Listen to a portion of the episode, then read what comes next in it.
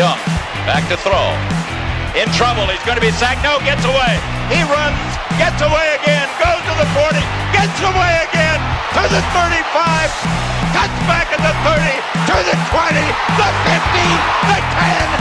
He dives, touchdown, 49ers. What's up, 49ers faithful? We are back with the 100th episode of the 49ers Web Zone No Huddle podcast, and we have come a really long way it started out with myself and Al Sacco, who actually wanted to be on the show today, but we couldn't swing it. So hope to hear from Al at some point in the postseason. But man, we've come such a long way on this show from starting off on our phones as two guys just talking to having guests to such as Mike Silver and Joe Starkey, and I remember we got Solomon Thomas, and we've had Raheem Mostert on, and we've had countless amazing guests on, like John Middlekauff is one of my favorites, and Larry Krueger, and the list goes on and on.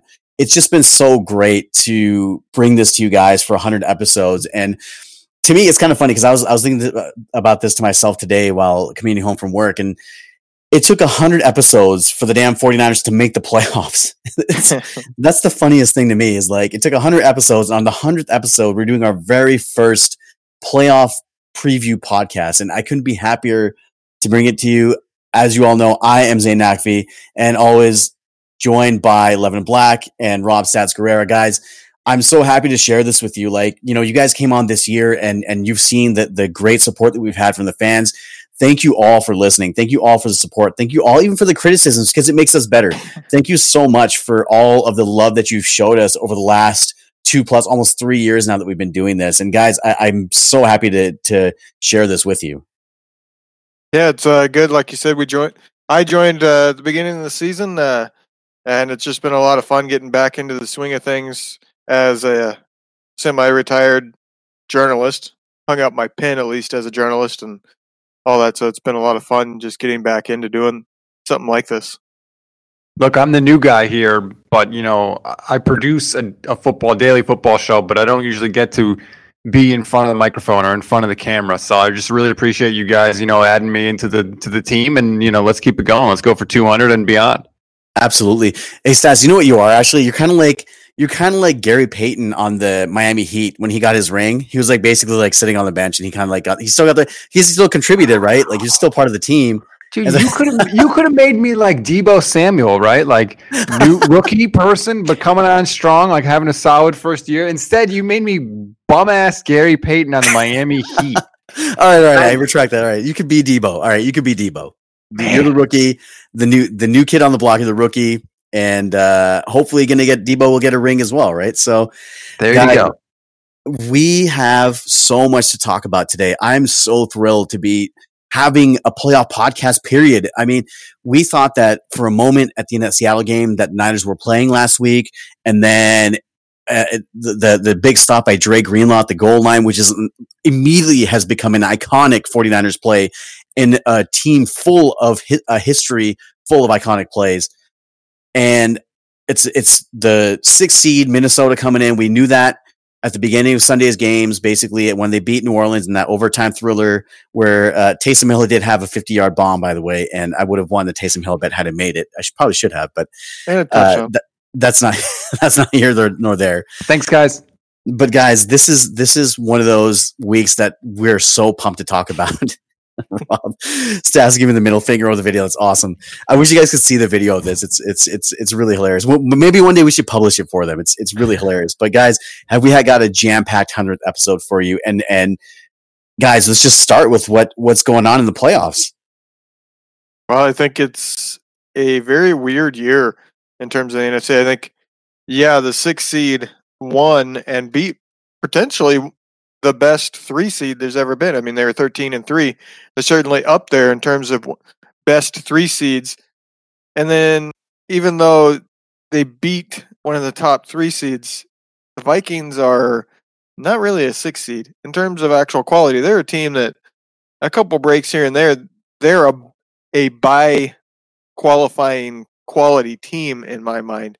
This is a team that if they'd just been a little bit better here and there, especially early in the season, I wouldn't have been shocked talent wise to see this team being one of the two teams with a bye. So this is definitely a much closer matchup than a number one versus a number six normally is.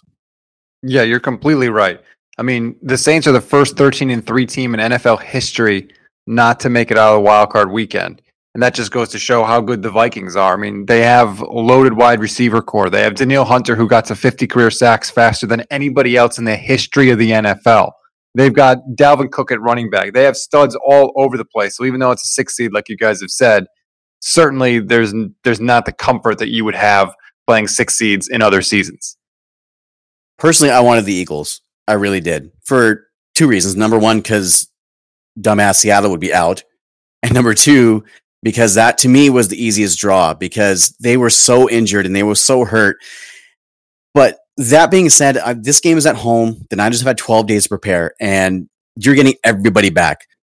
Jaquiski Tartt's coming back. Dee Ford's coming back. Kwon Alexander is coming back. That's huge. You literally have your day one defense. They're intact. And whether Kwon Alexander plays a, a, a big role or not, it, you have the heartbeat of the defense. That you can't deny the fact that this guy, when he's on the field, the entire defense elevates his game because he's the emotional leader. And when you're in the playoffs in a big game, you have to latch on to every little bit of anything that you can to be able to put you over the top, whether it's a play or a hit or an emotional leader trying to jack your guys up for a big stop, whatever it is, like they're getting the stop troops back. And to me, that that was the reason why this bye was so big when they won that game in Seattle. That's the reason why is because they afforded themselves the ability to get the first break that they've had since literally since September.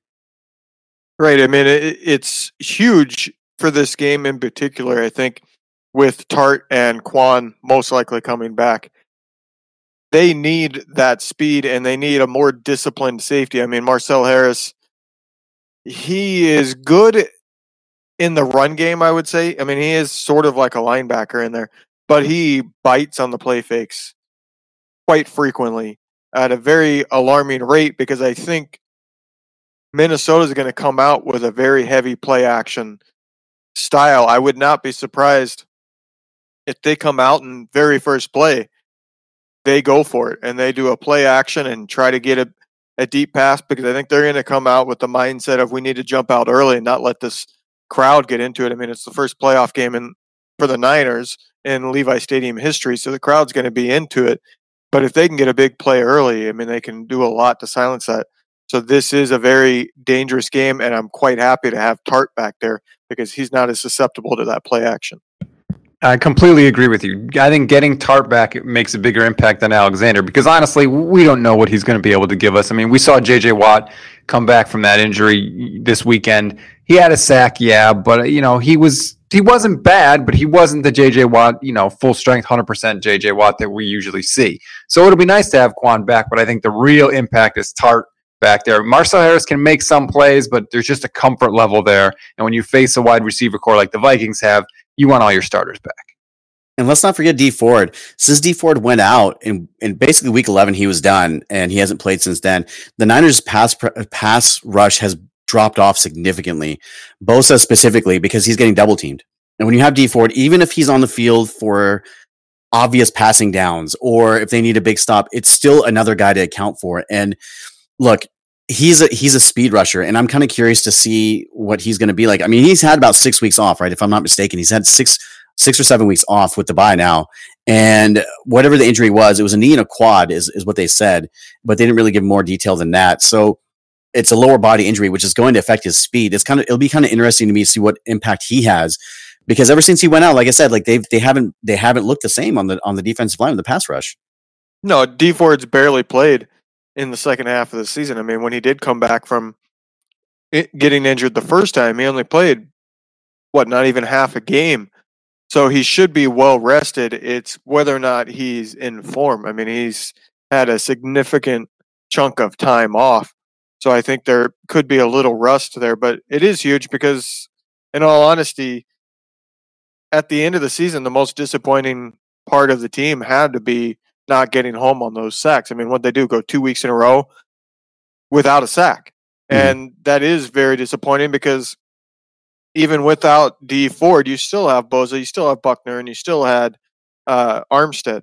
You should have been able to get home on some of these sacks.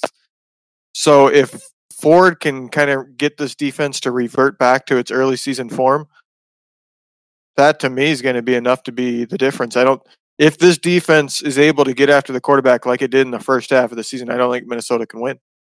And that's my biggest worry is something that you, we've been sort of circling here is that one of Kirk Cousins, I think his greatest strength is his ability to stand in there with a guy barreling down on him. He stands in, he doesn't flinch, and he's able to make big, deep throws accurately down the field. We saw it in the game against uh, New Orleans. He hit Thielen on a couple of deep balls, especially the one at the end of the game. I mean, he stands in there, he can get drilled and still make big plays. So the 49ers have to actually get home. They can't just get close the way they have been these past few weeks. They have to actually bring him down because if they don't, he's going to make them pay to that point, Stefon Diggs, he's obviously got a thousand yards receiving season, but he has 1,100 yards on just over 60 catches. It's like he's averaging 17.9 yards a catch, which means that they're thriving, like you said, stats off of that big play.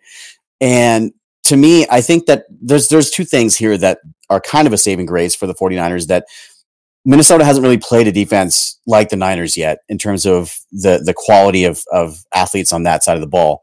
And the second thing is, is that this is this is a home game, right? And I think that I really think that Minnesota played their Super Bowl in in New Orleans. I really do. And how many of those games do you have left? It's funny. I put a stat out today that that Levin immediately dismissed. That I need to, so I need to make up for that and come up with another stat. In the the history of the NFL, there has been no team that has beaten one 13 and 3 team in a wild card round and then beaten another one in the division round and, and uh, back-to-back games. So that's never happened before.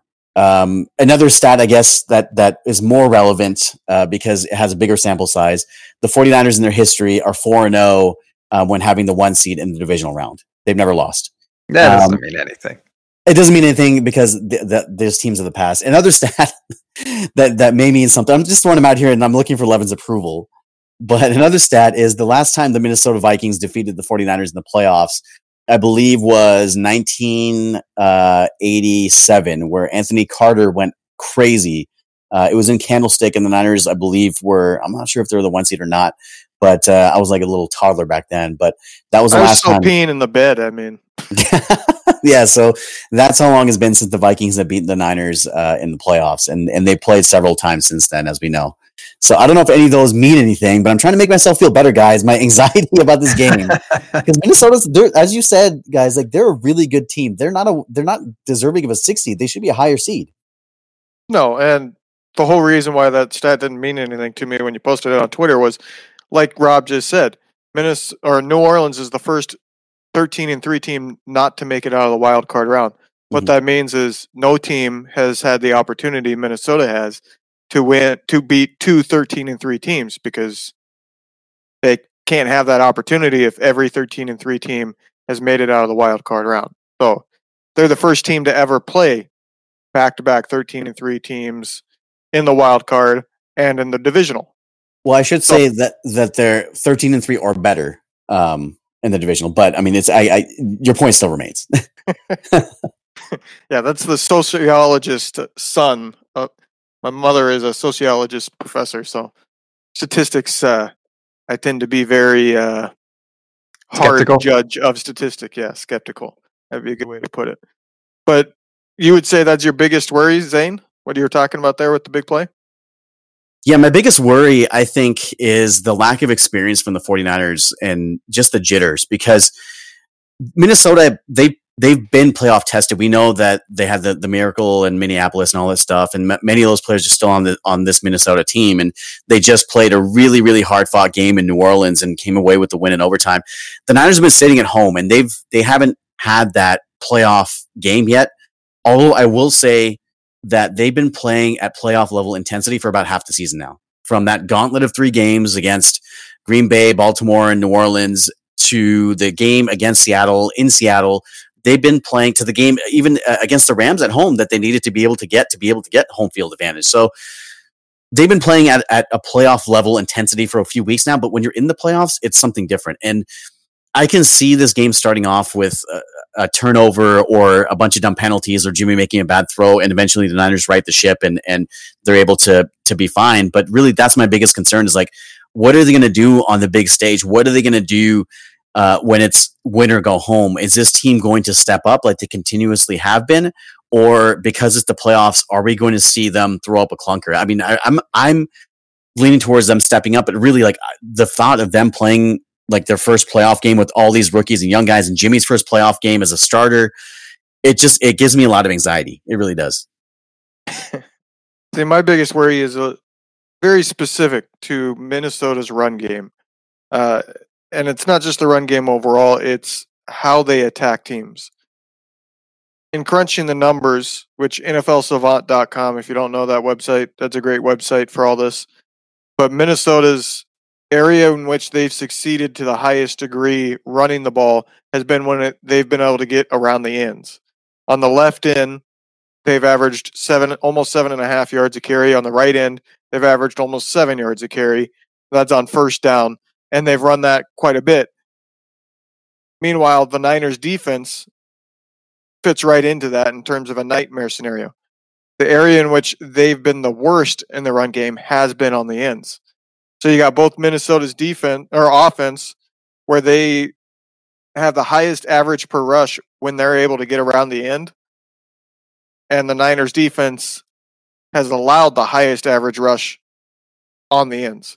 So I think that to me is my biggest worry and one of the biggest keys to the game is the Niners being able to kind of create that bubble and not allow Dalvin Cook to get to the outside, keep him in the center and make him run up the middle into a DeForest Buckner, into an Arik Armstead, and into those linebackers that are, you know, Warner, Greenlaw, and Kwon are all very fast linebackers. They need to keep that contained and not allow Minnesota to get the edge because if they get the edge, they're going to be able to get some big chunk plays guys are giving me agita over here. I feel like this is my cousin Vinny. Is there any more stuff we could pile to the outcome of this game? I mean, what you said, Zain, is totally true. Only 14 guys on the 49ers 53 man roster have any playoff experience at all. Only three guys on the 49ers roster have ever won a Super Bowl. And one of those is Jimmy Garoppolo, who has as much experience in the Super Bowl as I do.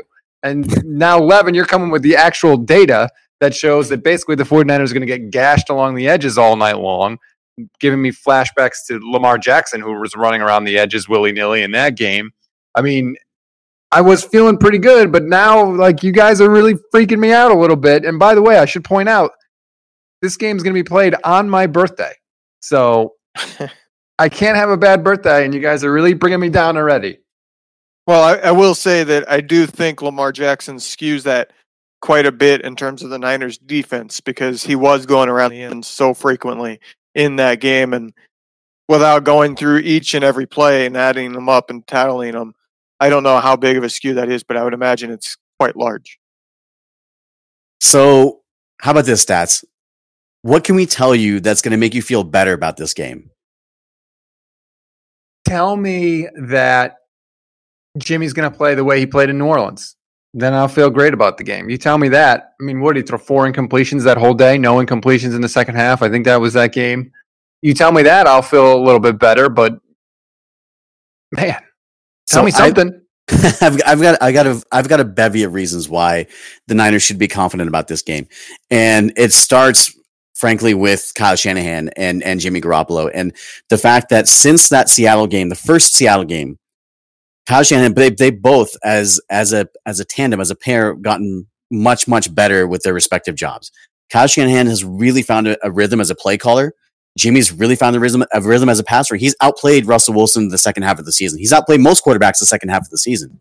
He's been lights out. And you can say that because of the defense's injuries and, and the way that they played, they and the opponents that they played, frankly, the the high powered offenses, they've taken a step back. But Jimmy has been instrumental in carrying this team to the record that they have, including a home field first round bye uh, that they got in Seattle. Like he was, he was amazing up there. He was almost flawless.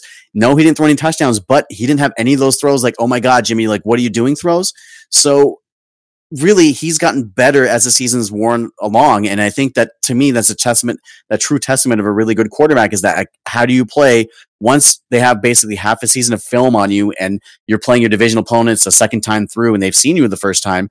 Can you put together a better game? And he's done that every single time that he's played a, a, a divisional opponent the second time. So to me, like this is this is a much different team than they faced last year. The 49ers are. Last year, remember, it was Dante Pettis' first game. It was Mike McGlinchey's first game. McGlinchey had to slide over to guard because there were injuries. Alfred Morris was the starting running back. Okay. So this is a much different makeup of a roster than it was the last time that they played. And Jimmy is a much better quarterback. Danielle Hunter was famously quoted as saying that Jimmy looked scared when when they played when they played them, and subsequently we remember he tore his ACL a couple games later. But this is a much different team. He has a better grasp on the offense the offense than he did last year or even earlier this year.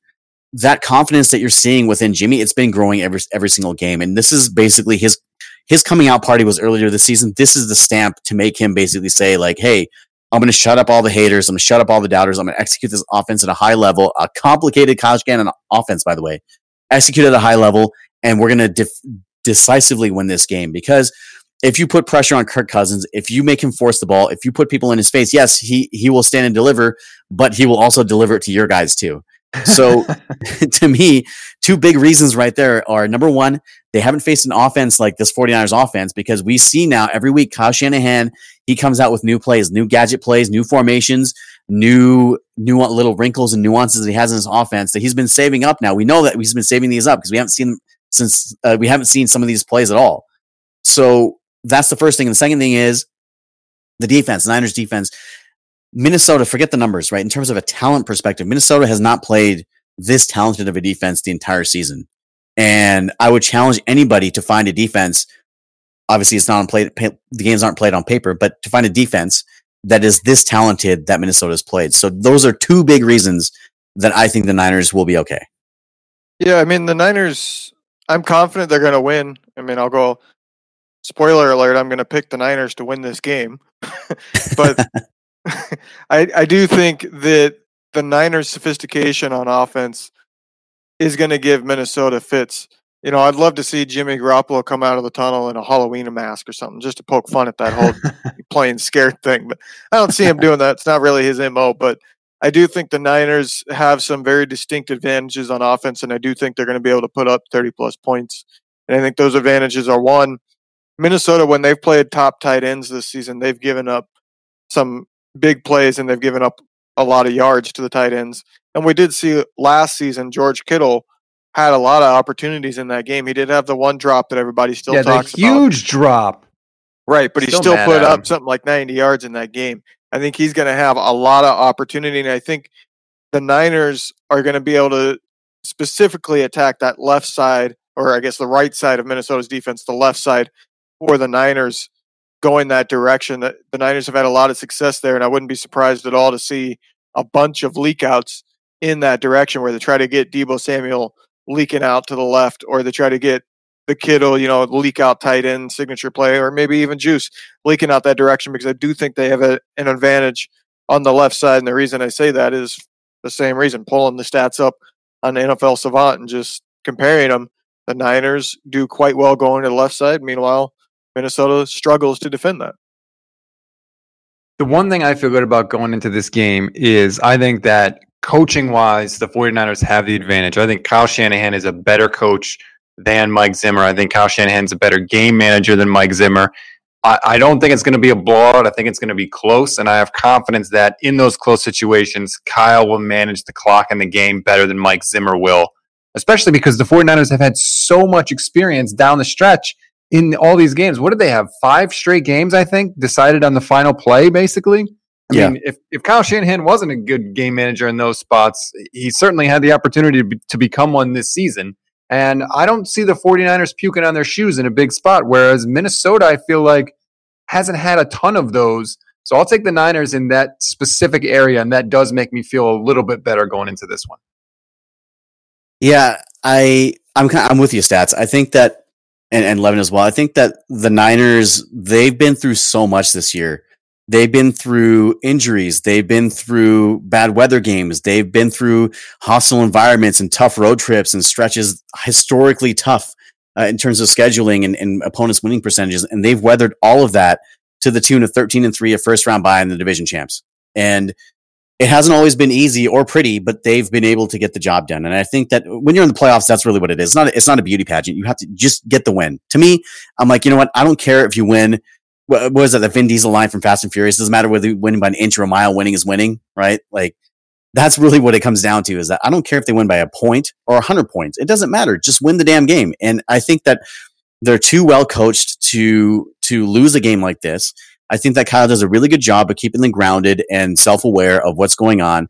And on top of that, this is going to be personal for Kyle because they came out and they pretty much em- embarrassed the 49ers in that first game last year. And Kirk Cousins, we all know the whole flirtation with Kirk Cousins coming, possibly coming into the Niners before before the Jimmy trade and and all that stuff. And and there were still rumors of Kirk Cousins coming to the Niners. And uh, um, Mike Florio was was stoking that flame. Stats, but it's not my fault. But yes, he was. I act like you, you guys are like BFFs. Like it's your fault. Like you're you're trying to like hang him on. I tell him every time that he's crazy. But you know, uh, I wanted to ask you guys about that. I mean it's no secret that Kyle wanted Cousins. That was his guy. He had his heart set on it. You know, this Jimmy Garoppolo thing fell into his lap. Do you mm. think that there's a little sort of I don't want to say a showdown, but it's kind of like a pose down. You know, it's kind of like two bodybuilders on the stage at the same time. There it's going to be for Kyle, the guy he wanted versus the guy he's with.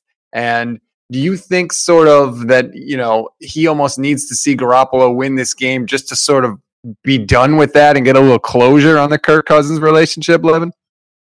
No, I think he got closure, but that might be the first time in Jimmy Garoppolo's life a coach has looked at somebody else and said, I like that one more. but I think Kyle is quite happy. I do think Kyle and Jimmy are a good fit because I think Jimmy plays the quarterback position in a way that is similar to Kyle's coaching style he's going to be aggressive and he's going to take the big shots when they're there. But overall, he's going to be methodical and he's going to be very precise and efficient.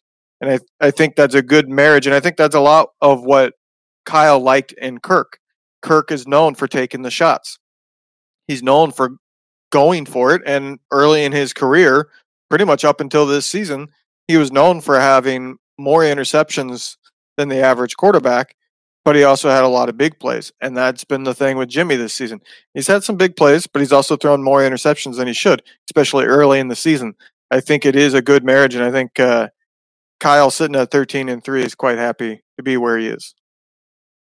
Yeah, I'm not sure if it's so much a Jimmy versus Cousins thing as as it is a Kyle versus Cousins thing. And I, have noticed that whenever Kyle makes everything like a game personal to, to him, like whether it's uh, he got beat by that team by a lot the last time they played, or there's stuff in the media, or people are just hyping up this team and just disregarding Kyle's own team. Like when he when he seems to make it personal, uh, I call him disrespectful Kyle.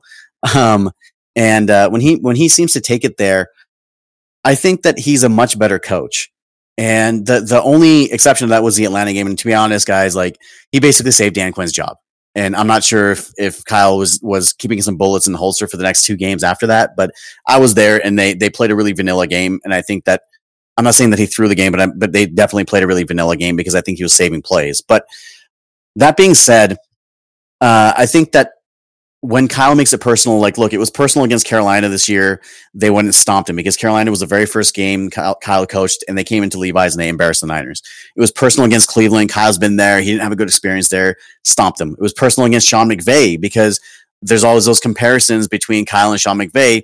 Stomped them once and then beat them the second time. Personal against Seattle because – it's the Seahawks, and they always talk about the big guys, the big guns, and these guys are the new kids on the block, and they beat them. So I think that if he takes it to that level and he takes it personally, which for some people isn't a good thing, for other people it is, but if he has a little bit of Richard Sherman in him and takes things personally and he gets petty, I think he's a better coach because he gets pissed off and he gets into his zone as a play caller that few coaches in this league can reach. So that being said, this is personal with him and Kirk Cousins. Kirk Cousins went out, beat him the first time, it wasn't particularly close. Uh, they, the Niners made it close at the end with a late touchdown, but I think that if Kyle can take it to that level, the Niners shouldn't have a problem winning this game. Any worry that the defense is not going to be totally prepared because Robert Saleh had an interview with the Browns during this week? Yes. I mean, like, I don't want to be a jerk, but there's only, I know this very well. There are only so many hours in the day, and every hour you take to, to devote to that Browns interview, which I don't blame him. It's an important step for his career. You know, he doesn't know how many coaching interviews he's going to get. It's a it's a, a big interview that you need to prepare for. It takes time. So every hour that you take doing that is an hour you're not game planning for the Vikings. I'm just throwing it out there. you So, Levin, you are legitimately concerned. Yeah, and I, I, one before I get into it, I like how you're kind of taking the Florio role here, of kind of stoking the flames of a controversy. Two, uh, I do think it's human nature. I mean, it's this team has talked about being focusing on the next game and not looking at the big picture and kind of having tunnel vision. Well, when you go take a coaching interview, what are you what are you doing? You're not tunnel visioning. You're looking at the future. You're looking at after the season. What is your future? And that's not to blame Saleh. He's got to take the interview. I mean, he's got to Mhm. do what's best for him. But it wouldn't be the first time, and I would say a majority of the time, when a coach, an assistant coach, has an interview while the season is still going for a playoff team, it does end up being a distraction. That unit tends to not play as well as it had in in the rest of the season. So I do think it could be a very big distraction, especially with new players coming back and kind of having more of an ability to be kind of rolling the dice and gambling because you have your best players back. You can take a little more risk. But it goes further than that because supposedly Cleveland also talked to our top two offensive assistants, which the speculation I was reading is that they were they're believing that if they were to hire Saleh, would they be able to steal one of those two to be the offensive coordinator? Because obviously Saleh's not going to call plays like Kyle does. So I think it's very, very likely that Saleh, at the very least, is somebody who will be discussing contract terms with Cleveland. Doesn't mean he'll come to an agreement, but teams do discuss contract terms, and sometimes that ends up being a factor in who they choose because some coaches demand more money and some don't. But I think it, it's no question. It has to be at least to some degree a distraction and disadvantage. they a source was quoted as saying that the Cleveland Browns are quote unquote high on Robert Saleh.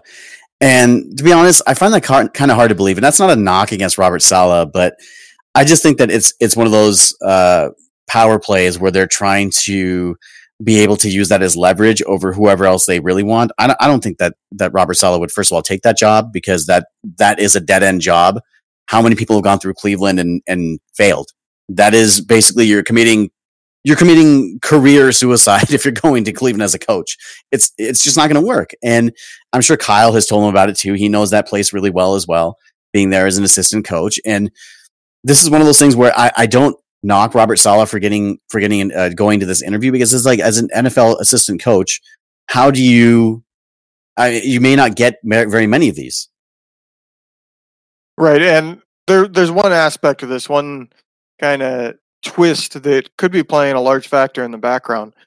It would be impossible to ever really know how big of a factor this was, but the agent that Saleh has is the same agent that paired Vic Fangio with uh I can never remember how to pronounce his name. Rich, yeah, Rich Scangarello. yeah. I'm guessing, by the way. Sorry, Rich. All, all three of them share the same agent. So is he going to look to doing the same package deal like he did with Fangio and a 49ers top assistant the previous year? It's a huge deal. Like, do not sleep on the the agents and that whole power play. It's a massive deal behind the scenes. Like the agents care about that stuff. It matters to them. It's easy for them to sort of play both sides, obviously, because they can have contact with both sides. And, and it's you know it's easy for Saleh to talk to guys through his agent that way too. Um, I just, yeah.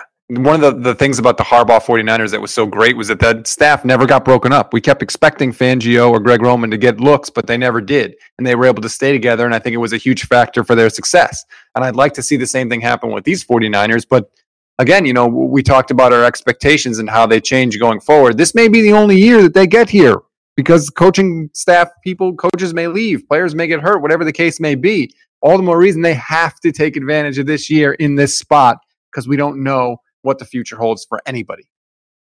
Yeah, and we talked about it earlier. It's been, gosh, six years since the 49ers played in a playoff game. And that seems like such a long time. And it, guys, it's been 20, well, almost 26 years since the Niners last won a Super Bowl. That's a long time. It's a really long time. That's most of my life.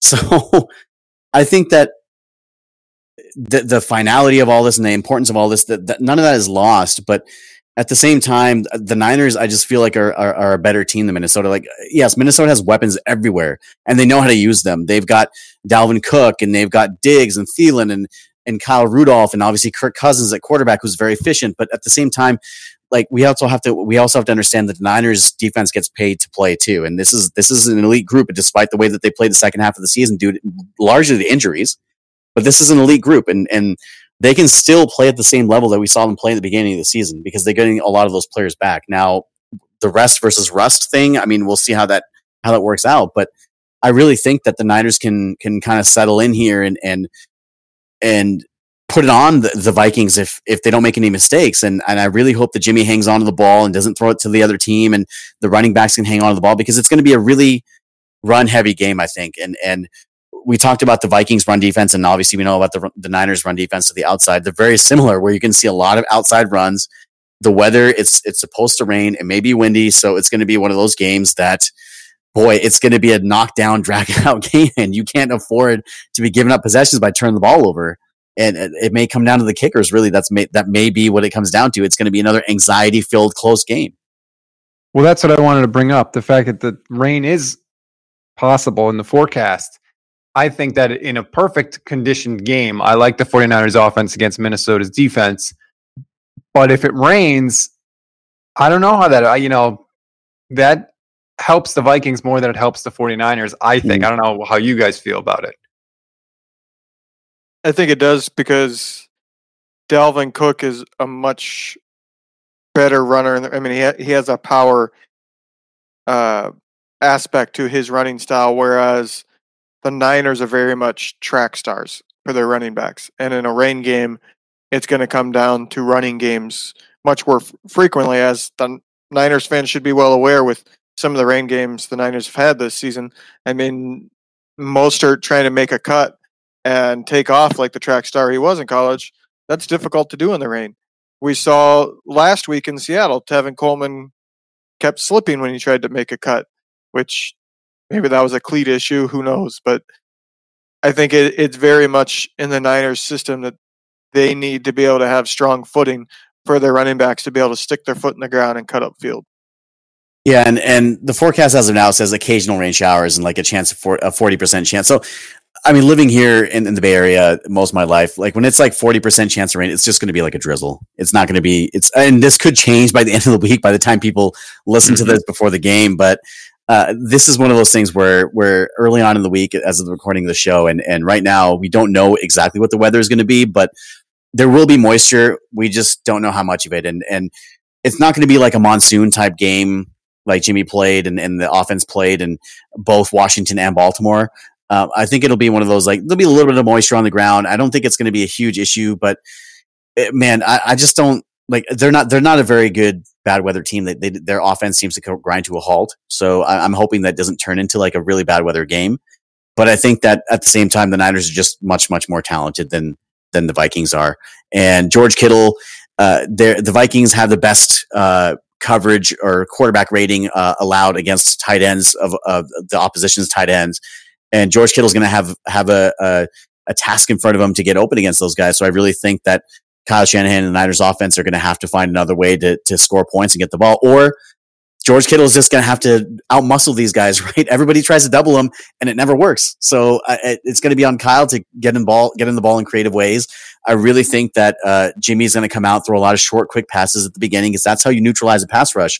Xavier Rhodes was the worst corner in the league today uh, this year in terms of coverage. Uh, he Mike hates him. that's the funny thing. It's I, that's what reminded me because Florio hates him, right? Xavier Rhodes was the worst corner in the league. He gave up a completion percentage of 83% over, over this season. So uh, everybody was targeting him. He had 10 penalties this season. So I, I think they're really going to, that's where you're going to see them target. You know, I hadn't even thought of that till you just brought it up. How's the workplace atmosphere this week, Rob? I mean, Mike's a big Vikings fan, right? I was going to bring uh, that up. I was going to ask you, like, are you guys not talking this week, or like, what what's going on? Well, it's funny because Mike was a Vikings fan growing up, and you know he's he's said, and I do believe him that you know once you start doing this job for a long time, like your fandom is not the same as it was when you were a kid.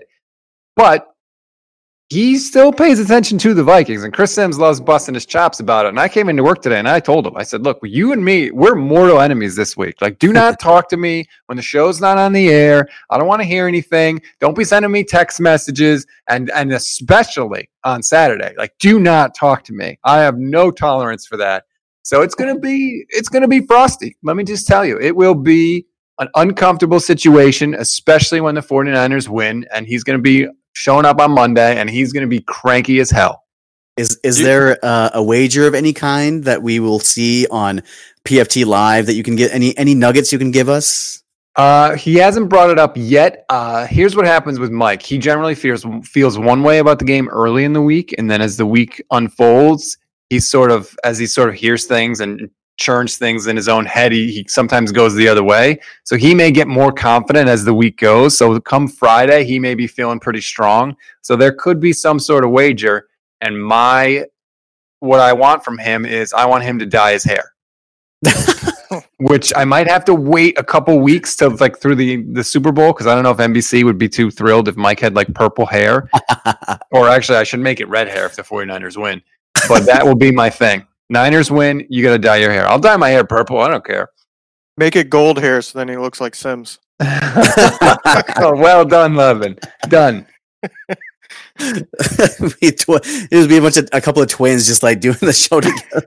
God, Make him comb so his hair like Sims too. He would look so bad. Maybe I get the the shaved on the sides too, like Chris, like the high and tight. That could be a good look oh, that's hilarious, man. That's so good. I mean, so so basically, what you're saying is that this is one of the weeks we go with we go with MDS, right? Like we go with MDS's pick instead of Florio's, right? Yeah, I mean, look, Mike is he, he plays it off like, oh, I'm not expecting them to win anything, but he's just trying to prevent the hurt because we all know that pain that you feel in the playoff losses, especially the further they get, the more the losses hurt. So he's trying to guard against that, but we all know that never works. and as a Vikings fan, I mean, you kind of learn to do that. That's true. I mean, yeah. In terms of heartbreaking losses, they them and the Saints, I feel like have they kind of have the market cornered, and maybe the Packers too. That being said, we're talking about predictions. So, guys, we should just get right into it. Predictions. What do you guys got? I think early on it's going to be close. I do think the Niners are going to pull away. I think they're going to get uh, a big fourth quarter and make it seem like an easier game than it was in reality. And I'm going to go 31 17 Niners. Wow, that's pretty that's pretty confident. I think that the game the 49ers will win the game as long as they avoid multiple turnovers. If they have one turnover, they'll be able to overcome it. Multiple turnovers, I'm not sure that they will be able to overcome it. And since we're doing predictions, I predict that they will have one. They won't cross that line, but I'll take Niners 28 24. All right. So um, I'm going to go. No, I'm just kidding. outcry if I went if I went Vikings. I did I did go Seattle in the last game, and and and uh, I'm glad I was wrong. And I it was one of those head versus heart things. But I got the Niners. They just seem to me like they are on a mission this year, and whoever comes in front of them, and obviously they haven't played Minnesota yet, so there's not that that film, and and they were not a common opponent. So they're going to have a task ahead of them trying to figure this out and and trying to decode Mike Zimmer's defense, and they've got a really, really good overall squad in Minnesota. But the 49ers are at home, and I feel like this team understands the gravity of every single moment that they're in, and that that's what allows them to win these big games. And I'm going to go Niners, and I'm going to say that they're going to win. Um, I'm going to say they're going to go 27-20. And it's going to be a close game, and this will be another one of those that could come down to the last possession. But because that's what they love to do to me. They they love to to give me all that anxiety and stress and stuff. but yes, I think it's all about you. It's, it is all about me. Hey, but hey, but if they're winning for me, hey, look, I asked them to win on my birthday, they won. I asked them to win on my daughter's birthday, they won. So I mean, now they have to win on my birthday. Exactly. I tweeted at them too. I was shamelessly. I'm like, yo, can you guys just do a guy solid and just win? So that's what you got to do, stats. You got to tweet at them, be like, hey, at 49ers, can you can you win for a guy on his birthday? and, and know, I wish they would do. I wish they would get me. So I've been trying to buy a George Kittle jersey since before Christmas, but they're sold out. You can't get a George Kittle jersey. I've been trying and trying.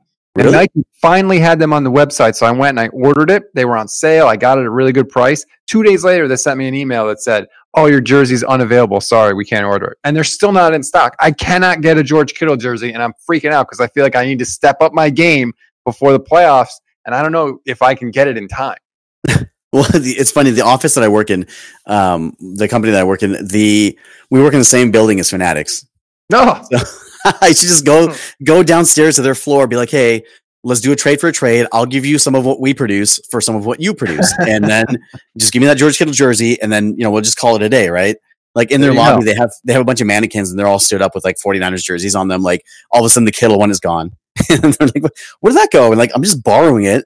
Stuff I mean- happens. That's all I'm saying. Exactly. Like you can have it for the playoffs, and once yours comes in, I'll just give it back to them, right? There you go. It's coming from the same place technically, right? So I mean, it's it's a net zero thing for them, right? So it, we can just do that. You think you can watch the game in jail? I mean, if it's a, anything like what Felicity Huffman had to go through with like white collar, like super high class caviar dinners and all this stuff, like yeah, sure, no problem, right? But that's that's a conversation for another time. But It's a Guys, different uh, podcast. that's that's that's that's a different podcast. Um, I I'm so pumped for this game. I'm so pumped, but also so scared for this game at the same time. And I think that as the week will wear on, I'll get more pumped for it. I'm really glad that it's on a Saturday because we don't have to wait till Sunday to get there. And and really, the Niners I, they didn't really need that extra day. Minnesota's coming off of a, a short week. Um, they've got some injuries to some of their players. Both their corners, Rhodes and Waynes, are both injured. So um, I, I think that the Niners have a really good opportunity here to I guess another chance for them on the national stage. Like people were picking the Saints to go to the Super Bowl and, and saying the Niners were only the third best playoff teams, but the Saints above them. This is another chance for them to shut up some doubters. Certainly. But I think as much as we've talked about this game, there's one other game worth talking about. I don't think we really need to talk about the AFC at this point. Maybe in the AFC Championship game, assuming the Niners are still alive. But I do think we should uh, spend some time talking about this Seattle Green Bay game because it is a very interesting matchup, in my opinion. I think Green Bay, yes, they had the bye, but a lot of people kind of consider them not really that great of a team. Meanwhile, you have Seattle sitting here kind of in the same way. These two teams won so many close games. They, they were the two teams that just kept scratching out wins. And I think it's a very interesting matchup, especially with Aaron Rodgers and Russell Wilson as the quarterbacks, because they're both great at that improvising and getting something out of a completely broken play. Yeah, I want these two teams to beat the hell out of each other, preferably for about five to six quarters would be awesome. Um, I was, you know, so angry when Carson Wentz went down. One, because I Carson Wentz is a great player and I never want to see anybody get hurt. But two, I really thought the Eagles, if he was playing, had a legitimate shot to knock them out. And like we said at the beginning of the podcast, Philadelphia did not scare me nearly as much as Seattle. They always will, as long as Russell Wilson is healthy. The Seahawks Mhm. will always scare me, and they will always be the number one team in the NFC that I didn't want to see. Now, who knows? They could get knocked out this week, and I will be rooting like crazy for Green Bay, which is sort of crazy because I never thought I'd be hoping to play Aaron Rodgers in a playoff game. But I could see Green Bay doing it because Seattle has never impressed me. I just hope that for one game at least, Aaron Rodgers just has a little bit more magic than Russell Wilson. And I know Russell's got a ton of it, but hopefully on one week, you know, Aaron Rodgers can sort of go back in time a little bit and pull one out. So we look at Seattle and God, now we have to talk about Seattle. I hate those guys, but we look at Seattle and the way that they beat the Eagles. First of all, the Clowney hit was dirty as hell. He should have been ejected for that. He's probably going to get fined for that. So by the way, so Jimmy after the Seattle game threw uh, the game ball into the stands, and he got fined seventy five hundred dollars for that. And I'm like, are you kidding me? So he gets fined for. It's automatic. It, it is automatic. Yes. Yes. It is, and and I want to see three more footballs going into stands now. Every game, that's that's got to be the thing. It's like three more of those, right? And then and then we're good. But so Jadeveon Clowney took a cheap shot. It was dirty as hell. There was nothing clean about it. He lowered his shoulder into it. It doesn't matter if Carson Wentz is a runner or not. You you cannot lead with the crown of your helmet. Like there's no incidental contact. He literally fell on him with his head first. And the NFL came up with a BS explanation that said, "Oh, well, it was incidental contact. He gave himself up as a runner, or he was a runner at that point." It doesn't matter. Like you cannot lead with the crown of your head at any point, even if the guy is a runner. And to me, like when Seattle does those types of things, that kind of equals the playing field because they are a cheating team. They're a cheap team. They bend and break the rules. We know this. This you is are Pete in Carroll. full full fanboy mode right now. I'm in full. Who was that? That um that that jackass Seahawks blogger um that was blocking people after talking smack and, and all this stuff. I don't I don't even remember his name. Anyways, I'm being that guy right now. Anyways, so aside from that, let's get let's get away from that for a second. The dirty hit that that Clowney should have been ejected on. And I know Levin, I saw your tweet at the time. It was like all caps rate, like rage Levin, like like F words and this is that. Like absolutely. It wasn't all caps, but yeah, I do think it was a dirty hit because to me, you got a quarterback who's clearly diving, and if Clowney was just wanting to make sure he got down or get a free hit on a quarterback who's a runner at that point, he would have dove on top. But instead, he turned and purposely tried to spear him, Mhm. and that to me shows the intent. But that's over and done with. We got a real game. I so I listened to sports talk radio, unfortunately, all day, and uh, I heard all about that play. So I'm kind of spent when it comes to that play because I think it was dirty.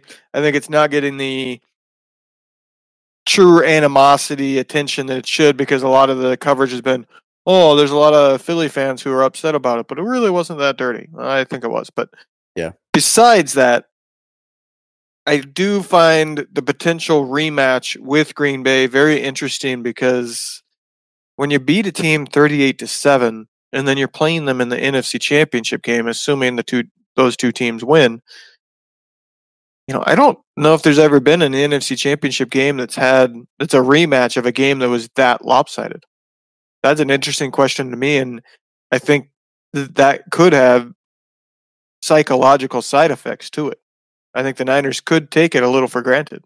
I think Yeah. if the Niners have to play the Packers in the NFC Championship game, they're going to boat race them. I think they would blow them, uh, blow doors right off of them again. Honest to God, I I know Aaron Rodgers is good, but the Niners defense will be more rested, and their the Packers defense is not scary in any way, shape, form, or fashion. They're just not. Go. I just watched that game today because I have that kind of time. Apparently, the guys were wide open.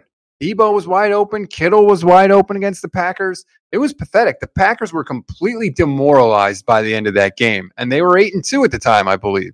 So I, I totally agree. I think if the Niners have to play them again, there is a psychological effect, and I wouldn't be scared of that at all. I'm much more scared of Minnesota, to be honest, than I would be of Green Bay.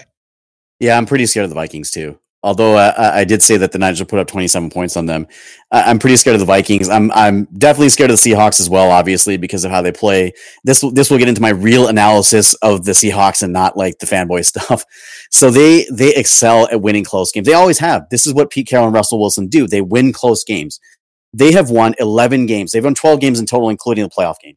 They've won 11 of those games by one score, and we're talking about eight points or less and they excel in those games. And the uh, the two of their losses, I believe, um, I believe two of their losses were by less than a score. The Niners one for sure, obviously, but I don't remember if the, the second one was. But anyways, they played in a ton of those close games this year.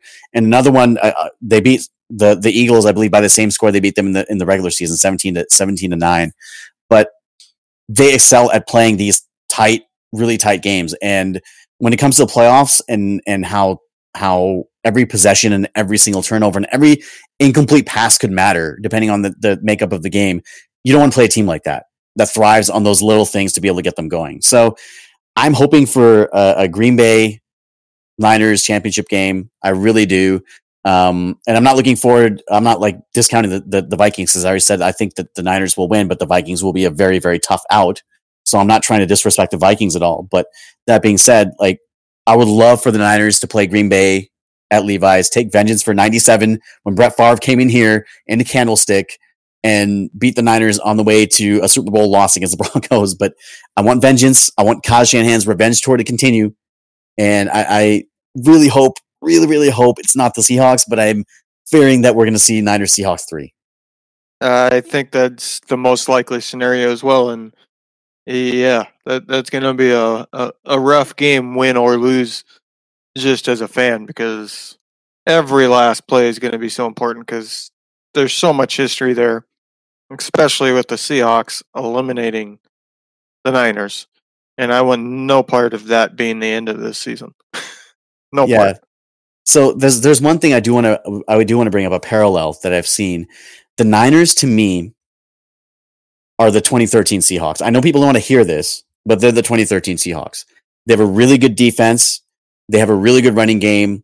They have a quarterback who can run the offense really, really well, is efficient, and they can win a lot of close games. They remind me so much of that 2013 Super Bowl champion Seahawks team that that barely beat the Niners to, to get to the Super Bowl. But again, it was another one of those where like the division came down to like the last few weeks, and the Seahawks were able to to, to wrap it up in 2013, and the Niners went on the road, and we all know what happened. But it, this really this Niners team reminds me so much of them. And they they run the same defense, obviously, and Richard Sherman's on the team and all that stuff. But it just seems like it's it's a, a carbon copy of that team. And and that's that's a compliment to both teams, right? Because that Seahawks team was historic, it was dominant. And I think that the Niners have a chance to do the same sort of thing. They just gotta get they just gotta get there.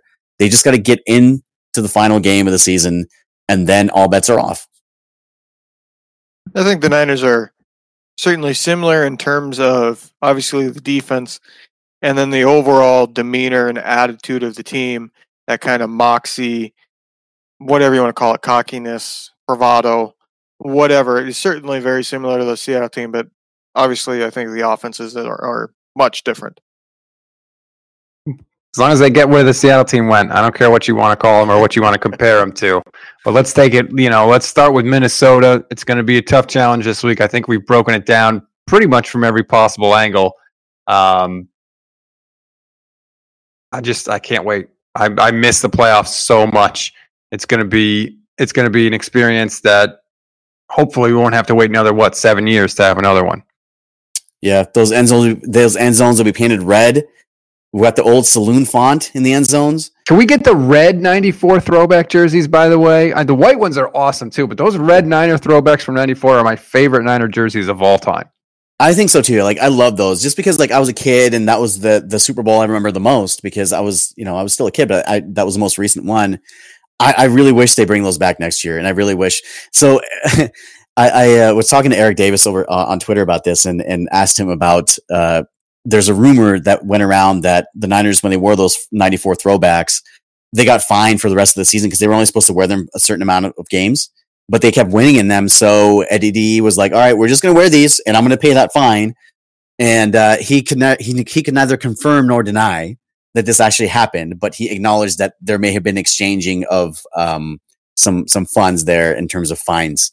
Maybe they break them out for the NFC title game. Like, don't say anything and then just run out of the tunnel, bam, 94 jerseys. The crowd would go nuts. Yeah, they would. Yeah, they would. Uh, but before we head out here, guys, I do want to address one more thing on the AFC side. I know that Levin said that we wouldn't talk about it, but there's one thing I do want to address.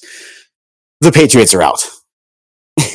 and it's funny because I, I see how their fans are reacting and the Patriots players and stuff. They're like apologizing to the fans, like, bro, you know, Julian Edelman's apologizing the fans, like, bro, you don't got to apologize, man. You are literally in the Super Bowl every single year you don't have to feel bad about this. You just completed the most dominant 20 year run in the history of the sport. You don't have to apologize about this at all. Like the, the Patriots, I, I really think that this is it for them. Tom Brady took a steep decline this year. Their roster needs a lot of help. Bill Belichick, like he still has the magic and, and they still went 12 and four, right? It's funny for us to say that, oh, they're done at 12 and four, but it just seemed different this year to me, didn't it? Certainly seemed different. I mean, I, I did see something from Brady saying that he certainly would like it to work out with the Patriots, but I, I do have a, a, a weird feeling just after watching the games this weekend that if Brady does move on, I mean, if, if you're in the Patriots' shoes or Bill Belichick's shoes, what would be the ideal situation? Do you go with a brand new young quarterback while you still have a potentially title contending defense? Personally, I don't think he would. I think he would look for a veteran, and there's two veterans that could be on the market outside of Tom Brady, and I think it would be right up Bill Belichick's alley to kind of stick it to Brady if he moves on. That would be Drew Brees and Philip Rivers. There's a and lot. I think it would make sense as a stopgap. There's a lot of potential free agent quarterbacks out there, not just those guys too. I mean, even if he wanted to, you know, find a way to sneak up in the draft and maybe go draft Tua and go with a guy like Teddy Bridgewater for a year or two, something like that. But it's not just Brady that could move on for the Patriots. It could be Brady. Josh McDaniels could leave for a head coaching job. There's a lot of potential turnover there with New England, you know, and we've seen how when you have those big shifts like that with the 49ers, I mean, with Patrick Willis retiring and Justin Smith retiring, it drastically changes your team and it's hard to maintain a level of performance when you have that many losses in a year. So this could be a very different New England team next year, and we may not just be able to pencil them in for 10 to 12 wins. Yeah, it's just so shocking to see them exit so early. It's the first time in 10 years they've exited this early because we're so used to them getting to the at least to the divisional round, uh, if not the championship or, or, the Super Bowl. But they ended the game with two straight losses. They ended the season with two straight losses, one to Miami and and obviously this this last one to Tennessee. And I really think that they're in a situation where Brady's getting old, and that, frankly, their succession plan is here in the Bay Area, and I'm so thrilled about that. But they they are in a situation where if Belichick retires, they've got Josh McDaniels as a replacement uh, that's ready and waiting to go, and really they just they, without a quarterback that's as dominant as Brady, I don't know what they're going to do. I really don't know if they're going to be that good anymore because Brady masked so many of their deficiencies. Like when Steve Young retired from the Niners, he masked so many of the Niners' deficiencies that they were able to uh, that they were able to hide when he was playing and when he was out. That was pretty much it. And, and to make this relevant to maybe not the 49ers, but to the West Coast, part of me has wondered how much Brady wants to have the experience of playing football in California since he's a California kid. Mm-hmm. And I think if that Chargers scenario becomes a possibility with Rivers either retiring or moving on, I really wonder how much that he feels, whether that's even anything. Maybe it's not even anything to Brady to want to play professional football in California. But if it is, I think that's one of the one of the things that I haven't really heard. I mean, yeah, the Chargers make sense in a lot of ways for both the Chargers as a team opening a new stadium and and Brady being able to go there and maybe have a championship level team. But there's also the California aspect of it with Brady being a California kid. I got to tell you, my first thought when the Patriots went out was, oh, it makes it easier for the 49ers to win the Super Bowl. I literally like, thought the same thing. I literally I'm, thought the same thing. That's how I'm watching the AFC playoffs now. I'm like, okay, who's in? Who's out? Is this guy hurt? Okay, that could be, which is ridiculous because the 49ers still have two games to go before they even get to the Super Bowl, but I can't help it. You know, when you, especially on the week off when the team's not playing, that's all I'm watching the AFC playoffs. I was like, oh, great. Belichick and Brady are out. Awesome. Bring on the Titans, please. We'll take that. But like I said, long way to go before we get there. It is, and it starts with this Saturday.